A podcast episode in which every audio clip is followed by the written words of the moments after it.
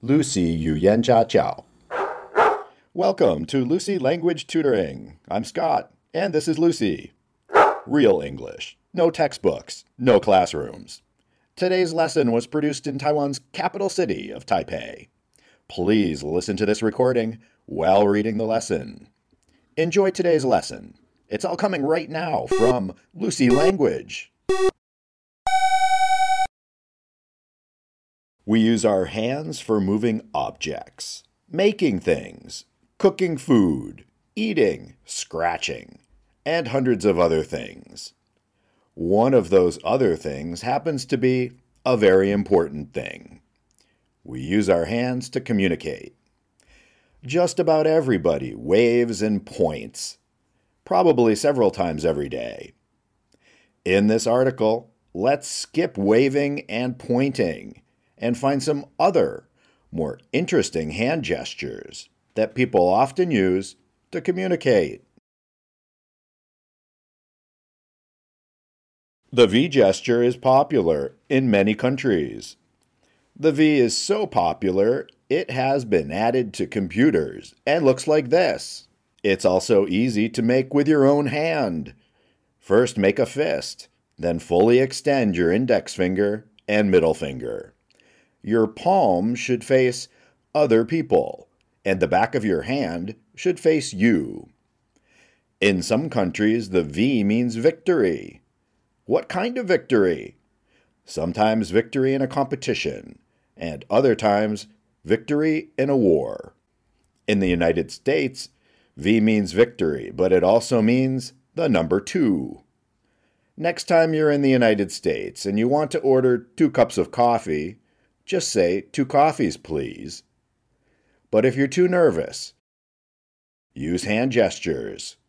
First, point to a cup of coffee. Next, make a V. Everybody will know that you want two cups of coffee. In Taiwan and Japan, the V gesture is very often used, but not for victory. When posing for photographs, people enjoy making a V with one hand or both in Scotland, Australia, and the United Kingdom. V means victory when the palm is facing other people. But when the palm is facing you, the V gesture becomes an insult. In Vietnam, the word for two sounds like hi. So in Vietnam, people use V to say hello.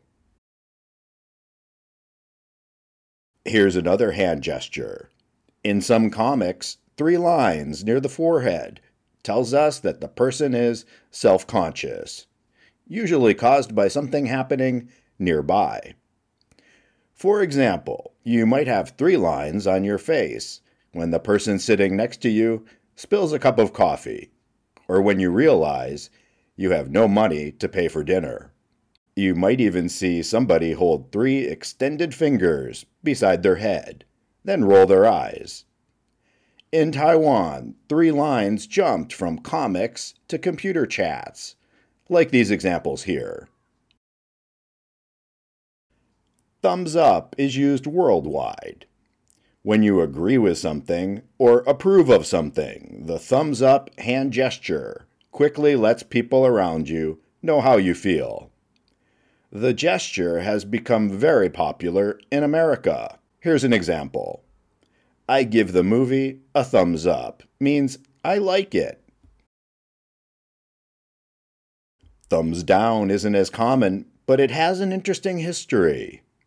A long time ago, Romans used the thumbs down hand gesture. When two Roman gladiators fought, only one of them could win. The losing gladiator was at the mercy of the Romans. They might use thumbs up to spare his life. Otherwise, the thumbs down gesture meant death for the losing gladiator. I want to tell you about one more hand gesture. I saved the most dramatic and exciting hand gesture for last jazz hands. This hand gesture is used by performers in movies and plays. Let's practice jazz hands. Extend your arms with your palms facing away from your body. Now spread your fingers and shake your hands. Why do people use jazz hands? Why not? Using hand gestures really helps us communicate more clearly. I only introduced a few in this article, but I'm sure you know there are many more. Remember, your hands also want to have some fun, so don't let your mouth do all the talking. Thank you for joining us today. We hope you enjoyed the lesson. To purchase a copy of today's lesson, including the audio recording, a PDF of the lesson, and answer key, send email to lucylanguage at icloud.com for more details. Lucy 语言家教